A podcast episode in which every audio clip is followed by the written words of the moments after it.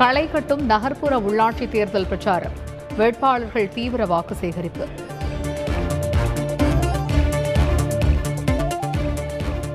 வாக்காளர்களிடம் திமுகவின் சாதனையை சொல்வோம் களத்தை வெல்வோம். தொண்டர்களுக்கு முதலமைச்சர் மு ஸ்டாலின் கடிதம்.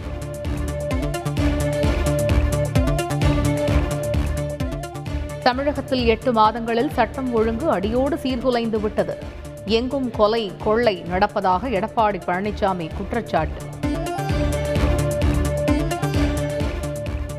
அதிமுக பெண் வேட்பாளர் கடத்தப்பட்டதாக கூறி தர்ணா போராட்டம். தன்னை யாரும் கடத்தவில்லை என வேட்பாளர் பேட்டி.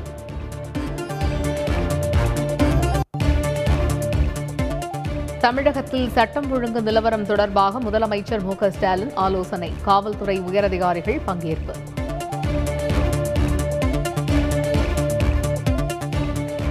முதலமைச்சர் மு க ஸ்டாலினுடன் ஆந்திர எம்எல்ஏ ரோஜா சந்திப்பு. இரு மாநிலம் தொடர்பான பிரச்சினைகள் குறித்து பேசியதாக தகவல். திருப்பூரில் சூட்கேஸில் வைத்து வீசப்பட்ட பெண் சடலம் சாலையோர கழிவுநீர் கால்வாயில் வீசிச் சென்றதால் அதிர்ச்சி.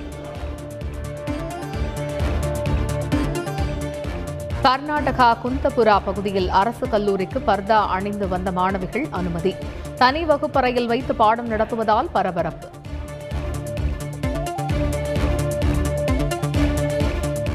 இந்தியாவில் தொடர்ந்து சரியும் கொரோனா தொற்று.